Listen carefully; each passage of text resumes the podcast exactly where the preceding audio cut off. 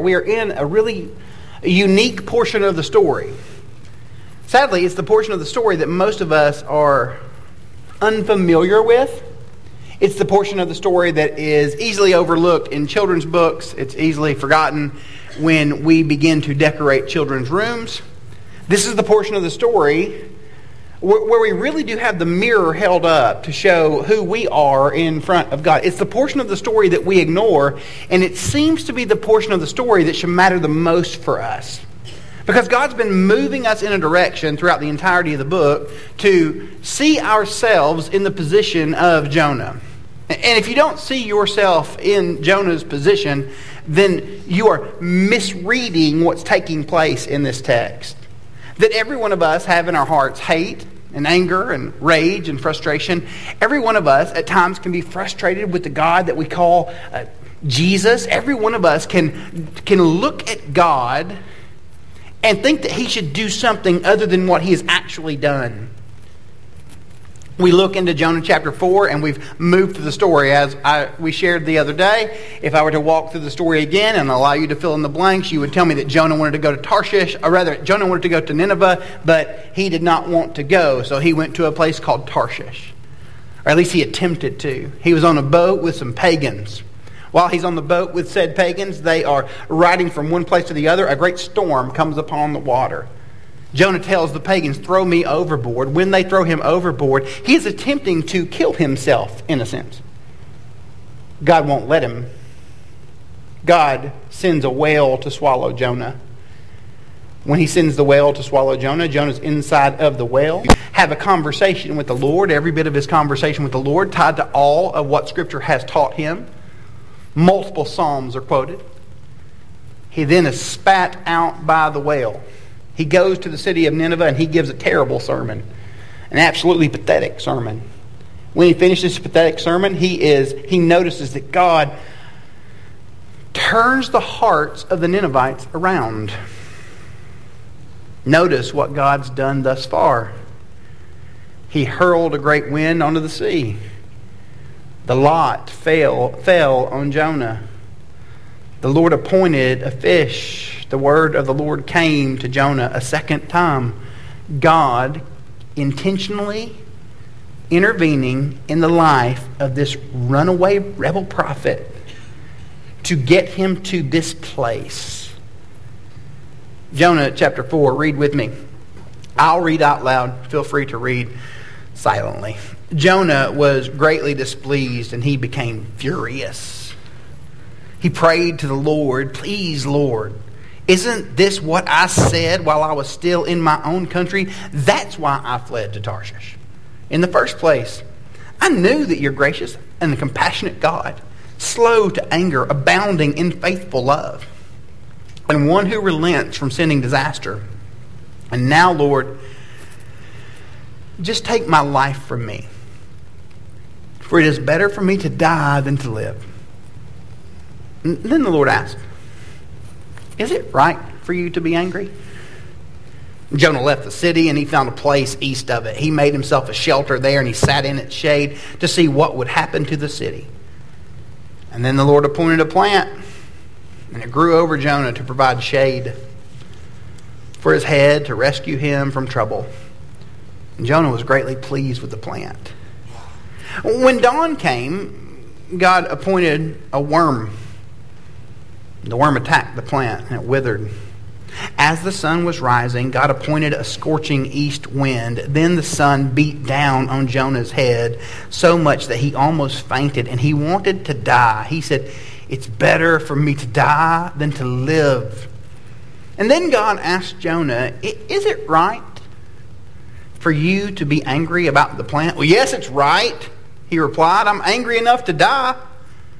And the Lord said, You cared about the plant, which you did not labor over and you did not grow. It appeared in night and it perished in a night. So may I not care about the great city of Nineveh, which has more than 120,000 people who cannot distinguish their right and their left, as well as many animals. The Lord hurled a great wind, Jonah 1 4. The lot fell on Jonah, Jonah 1 7. The Lord appointed a great fish, Jonah 1 17. The word of the Lord came to Jonah again in Jonah 3 1. And in chapter 4, the Lord appointed a plant, Jonah 4 verse 6. God appointed a worm, 4 verse 7. God appointed a scorching wind, Jonah 4 verse 8. Jonah has been running from God and all the while, God is showing him, as Pastor Ray Ortlund says, the Lord has more ways of confronting us than we have ways of evading him. The Lord has more ways of confronting us than we have ways of evading him. What is he confronting Jonah about?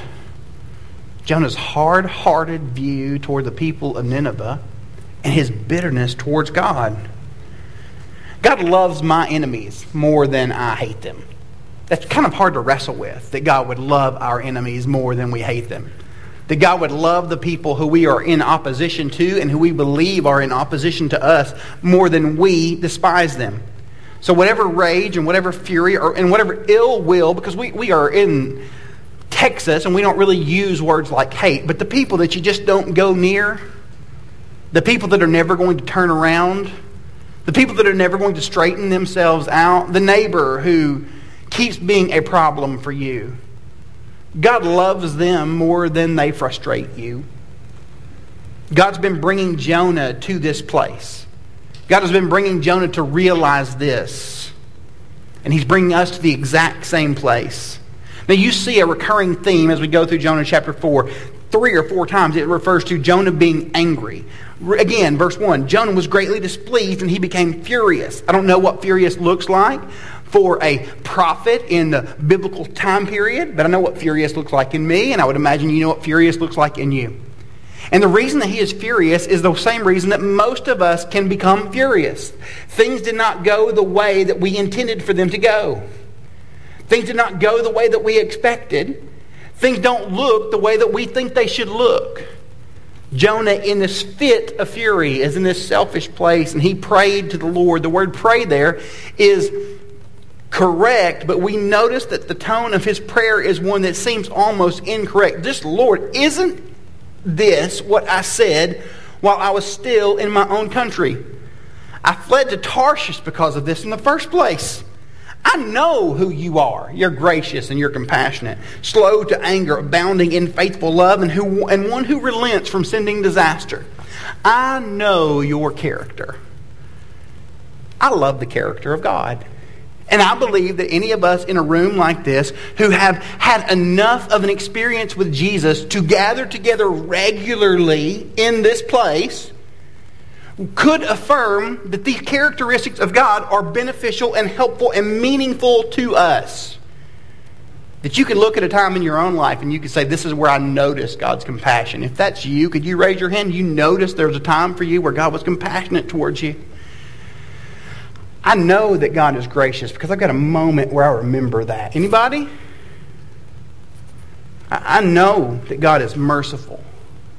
Anybody? But here, Jonah uses the character of God as a weapon against God. He uses the very words of God from Exodus to speak ill of God. Because God was doing something that Jonah did not want God to do. I can't believe you're like this all the while missing that Jonah's relationship with God was because God was exactly like that. All the while overlooking that what God was doing in Nineveh was exactly what God had done in Jonah. And if we are, un, if we are not careful, we will find ourselves in places where we are frustrated because God does in someone else what we trust as followers of Jesus that He has done in us. And that will frustrate us. You told me you would destroy them, but you're compassionate, you're gracious, you're merciful, you're full of, of all of these elements. You're abounding in faithful love. You're one who relents from descending disaster. You told me that you were going to destroy them, but you are those things. And that's just pathetic. That's what Jonah says. Why are you so patient with them? And the reason that God is so patient with them is because that is tied to his very character. That God is a God who is patient. Last week, we walked through a phrase in Hebrew, and you, you may remember that. My children remember that. They've talked to me about that more than any sermon I've ever preached. And it went a little bit like this Ud, Abid, Unin, Nepoket. Now, now we used that phrase last week, and after now before I came in here, I went to the children who were kind of hanging out in the lobby. And said, "Hey, can I practice this with you?" And they said, "Absolutely. We would love for you to practice your sermon with us." And I said it two or three times, and they said, "Say it again. Say it again. Say it again." I, I felt like the the hyenas in The Lion King. Noli looked at me and she said, "Daddy, we're going to make a prank call." and we want you to say that into the prank call. That would have been a pretty expensive phone call between the call and the time machine that I would have to get to call someone and them not know who I was. The word there, the last word, epoket or epoke. It, it looks like a word that matters to any of us who can remember our late teens, early 20s. It looks like hot pocket. Hot Pocket Jim Gaffigan. We know that word. Now, to say it correctly, so just so that I can know your say Hot Pocket.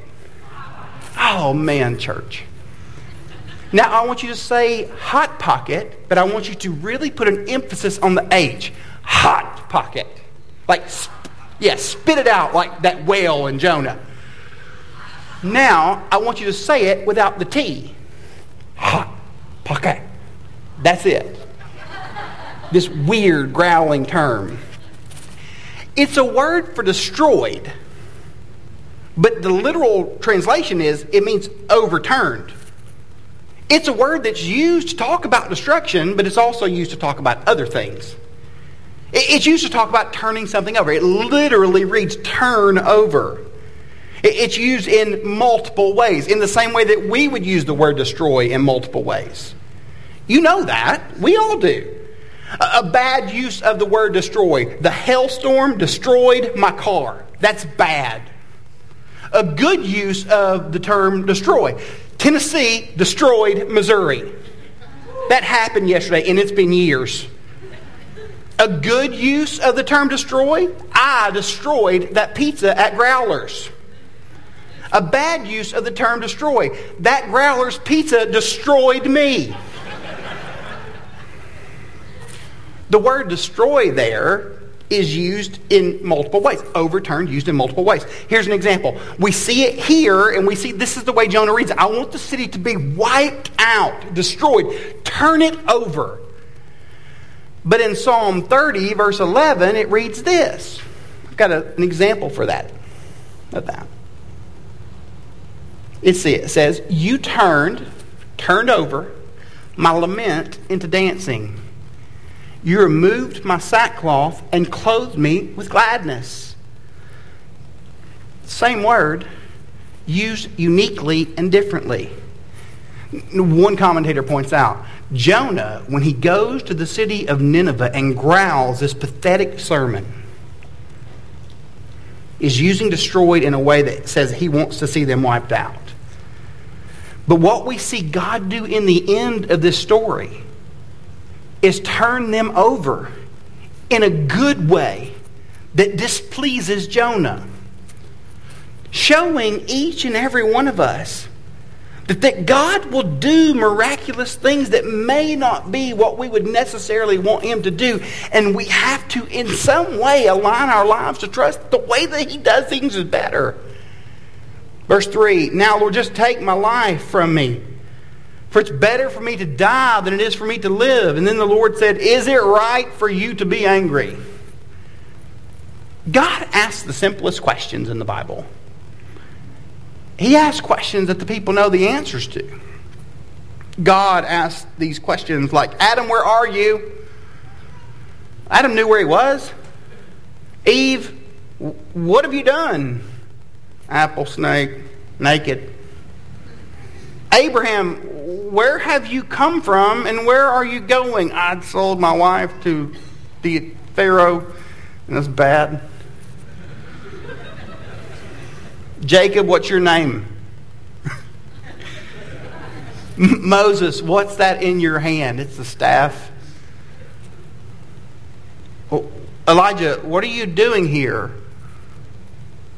Isaiah, who, who shall I send? Send me, send me. Job, where were you when I made it all?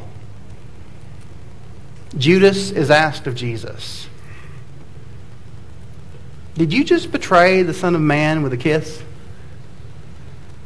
Jonah gets this question Is it right for you to be angry? He knows the answer, but he's not going to say the answer because, after all, he sees himself on the same level playing field of God, and he just walks away. God's not asking questions that he knows the answers to. He's asking questions that the people know the answers to. And when God uses his word to formulate a question in us by the power of his spirit, he usually asks us questions that we know the answer to. Should you really do that? Why did you say that? Jonah is unique because his name means dove. It's the symbol for peace and faithfulness in the nation of Israel. But here in verse 4, the bird flies away. Doesn't even answer God, he just goes away. I'm going to go over there and I'm going to have a pity party. Jonah left the city, verse 5. He fled and found a, place east of it. He made himself a shelter there and sat in its shade to see what would happen to the city. My favorite phrase in the Bible, what would happen, because it gets to, causes us to say, well, what had happened was this. Maybe they're going to be wrecked, as my children like to say. Maybe that's what we're going to watch happen with Nineveh. I'm going to go sit on the hill, watch, and wait to see if this God will wipe these people out. It says he made a shelter. Now, words in the Bible mean things, and we should always explore, in some sense, why they would even use these words. It, it's literally the word booth in the passage. It's the idea that the Jewish people have of the festival of booths. So Jonah, a Jewish man, would build a booth that would be in some way similar to the booths that you see in the festival of uh, the booths in the Bible that you may read about in the New Testament. And that festival is a really important one because it celebrates the idea that the Jewish people spent time in the desert on their way to the promised land and that God protected them while they were in the desert. And he builds this booth to protect himself. But you've got this bird, this dove, who's furious, and he looks and he's full of wrath and anger, and he's under a booth. Now, that festival is important. I don't want us to miss it. That festival is important because festival of booths for the Jewish people was a really important one because it was a time that they would build these booths and they would invite people of other nations, Gentile nations, to celebrate the faithfulness and the goodness of Yahweh. So there is great irony in this passage that Jonah, whose name means peace, is acting in the most wrathful way, builds a booth that is an invitation and is saying, I want to exclude these people as a whole the Lord appointed God, the Lord God appointed a plant. Some people believe it's a gourd. So in honor of Hallelujah, we will call it a gourd. And it grew over Jonah to provide shade for his head and to rescue him from his, there's the word again, trouble. Who's causing all of Jonah's trouble?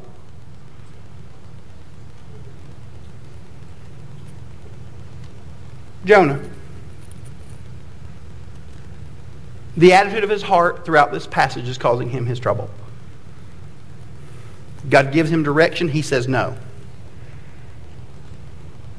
God sends him to tell these people about himself, and he says no. When he does go, he spits wrathful words. And when God doesn't do what he wants him to do, Jonah is full of this trouble. He's greatly pleased with the plant. Who doesn't like gourds? When dawn came the next day, he appointed a worm. It, really, it reads little worm. The whole time it's been saying, great, great, great, great, great. We have a little worm that attacked the plant and it withered. And as the sun was rising,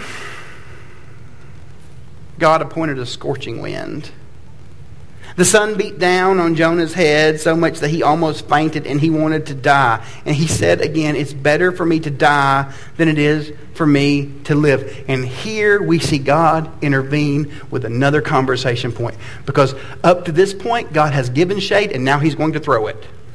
In verse 3, Jonah wants to die because God would not destroy Nineveh. And now Jonah wants to die because God did destroy the plant. Jonah, you need to choose your lane to Tarshish and get things together. Then God asked Jonah, Is it right for you to be angry with the plant? Yes, absolutely it's right. I'm angry enough to die. I don't know what that angry looks like. He's angry enough to die. Because God is compassionate, good, and full of grace. But he expects the same from his people. Family, do we see that God calls and expects us to be reflections of Him. To live in a way that resembles His compassion, grace, mercy, love. Do we see in this text that Jonah is, deal- is getting dealt with by God? elevating his own desires and his own passion over what God and his kingdom would be.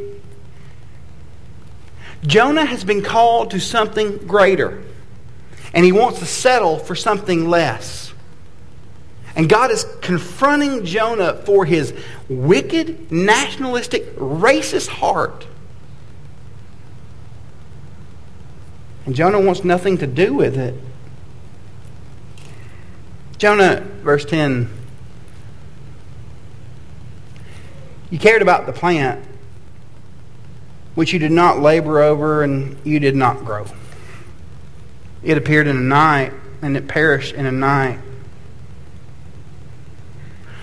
May I not care about the great city of Nineveh, which has more than 120,000 people who don't know their right from their left as well as many animals. The, the end word there is actually cows. The city's full of cows and people. They don't know what they're doing, they don't know where they're going. You care about the plant that you had nothing to do with. Why would I not care about these people who I have everything to do with? Because I'm not just the God of Israel. I'm not just the God of the Middle East. I, am not just the God of, of your small understanding of what Yahweh is, Jonah. I've been compassionate gracious to you, and, and my compassion and my grace and my patience are offered to the ends of the earth. Jonah, you, as someone who walks with me, are called to see what it means to be part of a greater kingdom who belongs to a greater king. Jonah, I called you to see all that I've done and all that I'm doing, and I want you to walk in, in step with that. And seeing that my kingdom is in con- contradiction to every other kingdom of the world. Because the kingdom of God does not walk in lockstep with any other nation in the entirety of creation.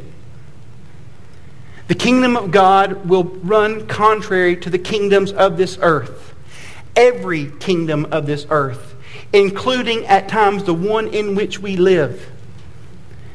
If you are struggling to understand that point, I want you to find me a president who doesn't misquote the Bible. You can find a president who misquotes the Bible with just a quick trip to YouTube. It's there.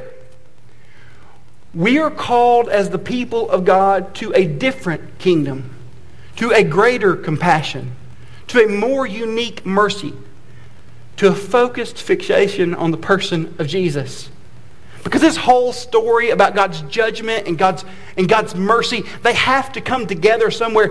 If they don't come together somewhere, this is a convoluted tale, but these stories come together in this crucifixion of Jesus where the mercy and judgment of God meet. And if we are going to say that we are gathered together around the cross as the people of Jesus, then we will meet there and we will get our directions and our understanding as to what it means to live, not from every other voice in this world, but from that place and the voice that speaks to us there, the voice that invites us there, the voice that calls us home there. The voice that uses the words of Paul to give direction to the way that we are to live. When Paul would say this to those who would claim to follow after Jesus, I say this to you and testify in the Lord, you should no longer walk as the Gentiles do in the futility of your thoughts. They are darkened in their understanding. They are excluded from the life of God because of the ignorance that is in them and because of the hardness of their hearts. They become callous. They give themselves over to promiscuity for the practice of every kind of impurity with a desire for more and more. Well, that sounds terrible. But for those who have met Jesus, that's not how you came to know him. Assuming you heard about him and you were taught about him as the truth is in Jesus. But you're to take off your former way of life, the old self that is corrupted by deceitful desires, and to be renewed in the spirit of your minds. You're called to put on a new self one that is created according to God's likeness in righteousness and purity of the truth. The ironic thing about the story of Jonah is he is calling for Jonah to see Nineveh. And God is being patient with Nineveh. And the irony is, all the while, God is being patient with Jonah to see things the way that God sees things. Would we see the patience of God meeting us in that way? Calling us to see things in the way that God sees things, to love in the way that God loves. The book ends with a question What about these people and these cows? But for Jonah, that message, as we said week one, is a mirror. And it's a mirror that we should use to see ourselves. He looks at his enemies and refuses to see himself. What if this week we just thought through the people in our lives that frustrate us? And asked ourselves why? Why does that person drive me crazy? Why does that person act the way they act? Why do they do the things that they do? But not stop there. And begin to evaluate those things and see those things in ourselves. Jonah here has met with the compassionate, gracious, good God of the Bible. But he doesn't want to see that element of God for other people. Would we? Would we? I want to pray for us this morning. Father, you are good to us as a people. Lord, I thank you for this church. I thank you for the way that you have, the way that you love through them, the way that you make yourself known and clear to the ends of the earth and to the community at large. Lord, I pray that we would personally have your heart toward our enemies. In whatever way you need to break and shape us to do that, we would ask that you would. I pray that we would, Lord, be grateful for the place that you've given us to live, but see that you've called us to a bigger, better, greater kingdom. We would see our dual citizenship here. Father, I pray that we would find the frustrations that we have in others, and Lord, we would see that that's a window that you've given us to see ourselves. And move us more toward you. We ask this in Jesus' name. If you need me, I'm in the back.